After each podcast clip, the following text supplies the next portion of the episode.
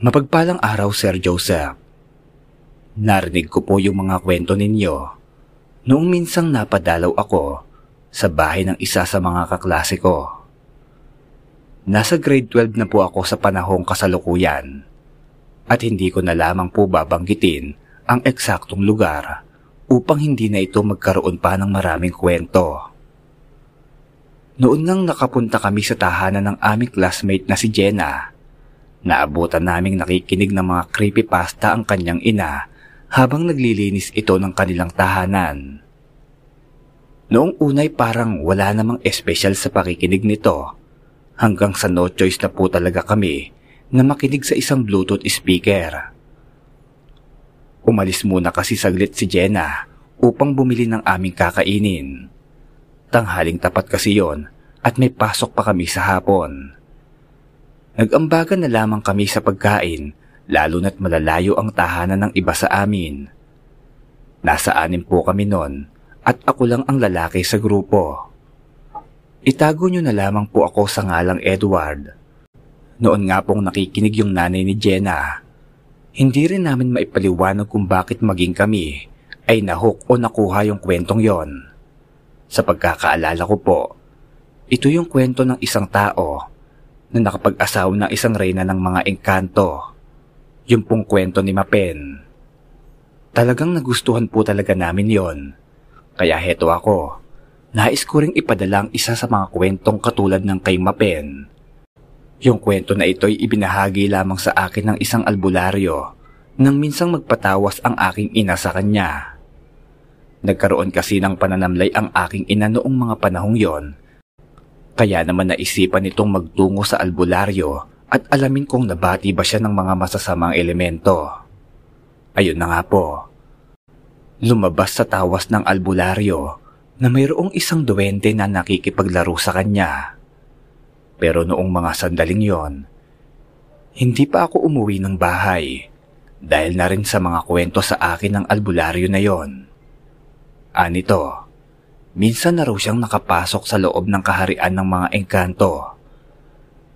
Este, hindi lang po minsan, maraming beses. Siyempre, bago sa pandinig ko ito, kaya naman talagang nakikinig lamang ako ng taimtim sa kanya. At hindi nga ako makapaniwala sa mga sinabi nito sa akin.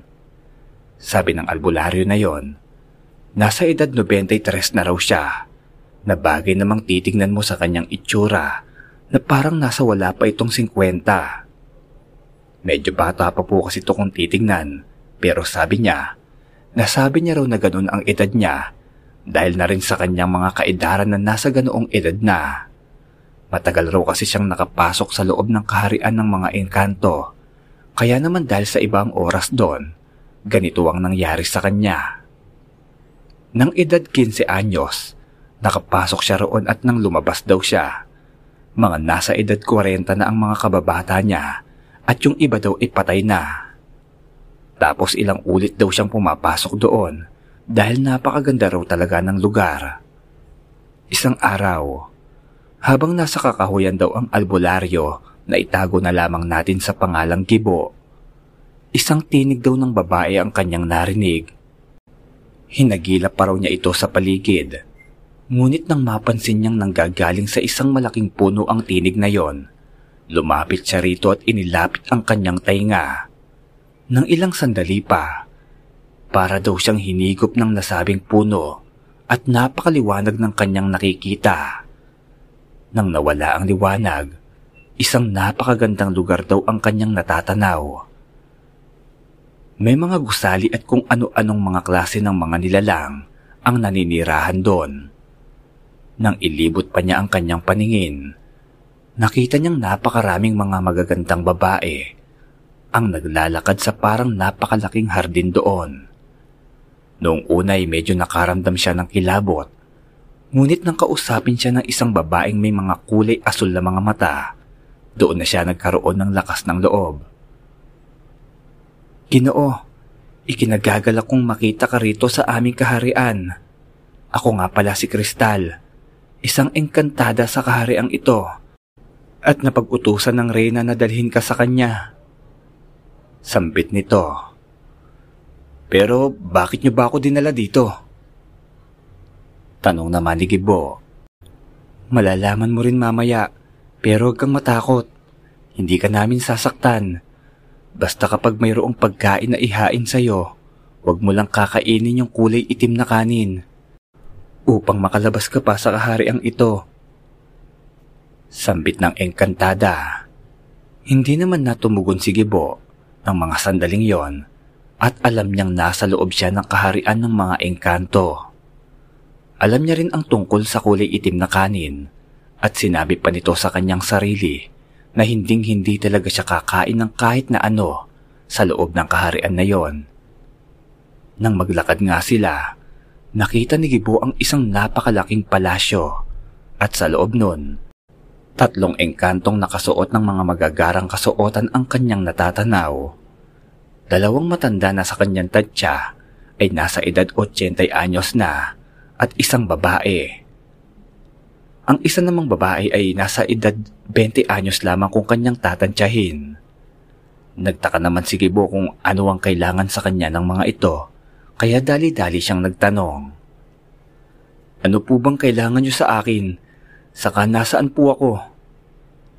Tanong niya rito sa mga ito.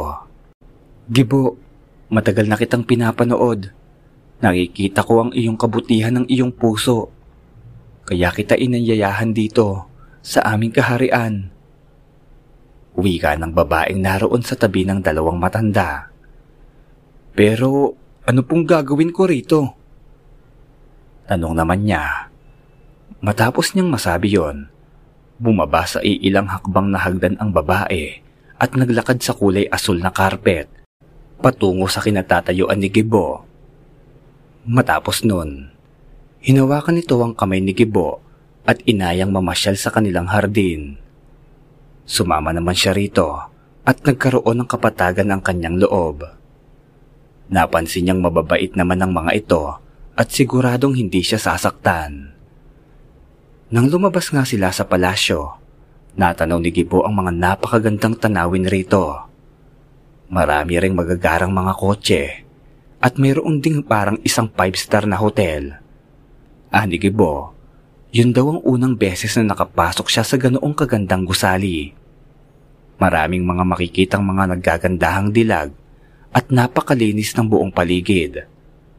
Matapos nilang makapasok ron, lumabas muli sila at dinala naman siya sa mga parke ng mga napakagagarang mga sasakyan. Napakaganda daw talaga ng mga ito at mga lumilipad rin daw sa himpapawid. Sumakay pa nga raw si Kibo kasama ang prinsesa na yon at talagang tuwang-tuwa ito nang matanaw niya ang napakagandang karagatan. Napakapayapa raw ng buong paligid at masagana rin sa makakain. Sabi sa sarili ni Gibo na ayaw niya nang lumabas sa kaharian na yon at doon na lamang siya titira. Kaya naman, Umabot raw siya sa kanyang tansya ay ilang taon siya sa loob noon at hindi niya akalain na kapag lumabas siya ay matatanda na ang kanyang mga kababata. Minsan raw, nagsawa rin siya na manirahan doon at nais niya nang makita ang kanyang mga kababata dahil nga sa wala namang pamilya itong si Gibo. Ulila kasi ito at ang kanyang tiyo lamang ang nagpalaki sa kanya pero namatay rin ang kanyang tiyo noong siya'y nasa edad walong taon pa lamang. Sa ganoong edad ay nagsumikap na si Gibo upang mabuhay ang kanyang sarili. Ito na rin marahil ang dahilan kung bakit siya natipuhan ng prinsesa ng mga engkanto. Nang magpaalam nga siya sa mga engkanto, pati na rin sa prinsesa na madalas niyang kasama sa araw-araw, pinayagan naman siya nito, ngunit sinabihang bumalik rin kaagad dahil nais daw talaga nilang manatili doon si Gibo. Marami naman ang natutunan ni Gibo sa loob ng kaharian. May mga manggagamot din na nagtuturo sa kanya ng mga pamamaraan upang labanan ang ibang puwersa na tulad din ng mga itim na kapangyarihan. Mga mutya sa kaliwa at ang mga tulad ng mga mangkukulam at mambabarang. Dahil nga sa mga espesyal pang mga nilalang ang nagturo kay Gibo, Talaga namang masasabi mong napakahusay niya talaga sa ganitong pamamaraan. Nang makalabas nga si Gibo sa kanilang kaharian, Nagulat ito nang matanaw niya ang isang bukid na kanyang sinasaka. Kung noon ay tinataniman niya lamang ito ng mga gulay-gulay, ngayon naman ay matatayog na mga niyog ang naroroon. Naging isang koprahan na ito na bagay namang ikinagulat niya. Nang bumalik rin siya sa kanyang tahanan, nakita niyang wala na roon ang kanyang bahay at mayroon ng ibang nakatira. Konkreto na rin ito at nang magtao po siya sa bagong tahanan na nakatirik doon, isang babaeng nasa edad 40 na ang kanyang natanaw na lumabas. Ngunit nang pagmasdan niyang mabuti ang babae, nakilala niya na ito, na ito'y isa sa kanyang mga kababata. Nagulat rin ang babae nang maalala ang itsura ni Kibo na bagay namang ikinagulat nila. Hindi sila makapaniwala na ganoon pa rin ang itsura nito, kaya naman naging matunog ang pangyayari sa kanyang buhay. Lahat ng tao sa kanilang lugar ay siya palagi ang pinag-uusapan, kaya naman naisipan din ni Kibo na bumalik na lamang sa kaharian ng mga engkanto. At nang dahil nga doon, nagkamabutihan sila ng prinsesa at nagkaroon na rin ng mga supling. Maayos naman siyang naninirahan doon at kung minsan ay bumabalik rin siya sa mundo ng mga tao. Ngunit, nagkaroon daw ng isang ekstranghero, ekstranghero na mortal ang nakapasok sa kanilang kaharian at ang lalaking yon ang bagong napusuan ng kanyang asawa. Dahil daw doon, itinakwil siya at pinalaya sa kaharian na bagay namang ikinalungkot nito. Yung kanyang mga anak ay dinadalaw-dalaw naman siya hanggang sa ngayon, pero iba pa rin daw talaga ang sarap ng buhay niya ron. Ani Kibo, nalaman niya rin sa ibang mga engkanto na kapag umedad na ng limang taon ang kanilang mga anak, ay naghahanap ng panibagong makakasama ang prinsesa. Nakagawian na raw daw talaga nila yon noon pa man. Ngunit si Gibo, ayos lang naman daw sa kanya yon at nagpasalamat pa nga siya dahil natutunan niya ang mga ganitong pamamaraan. Hindi naman naniningil si Gibo sa mga pinapagaling niya, pero tumatanggap siya ng kahit na anong tulong mula sa iyo. Lalo na tuwing magpapagamot si Inay ay binibili lamang niya ito ng kape at asukal. Masaya na si Gibo sa ganon. Kaya naman naisipan ko ring ikwento yung mga bagay na naibahagi niya sa akin.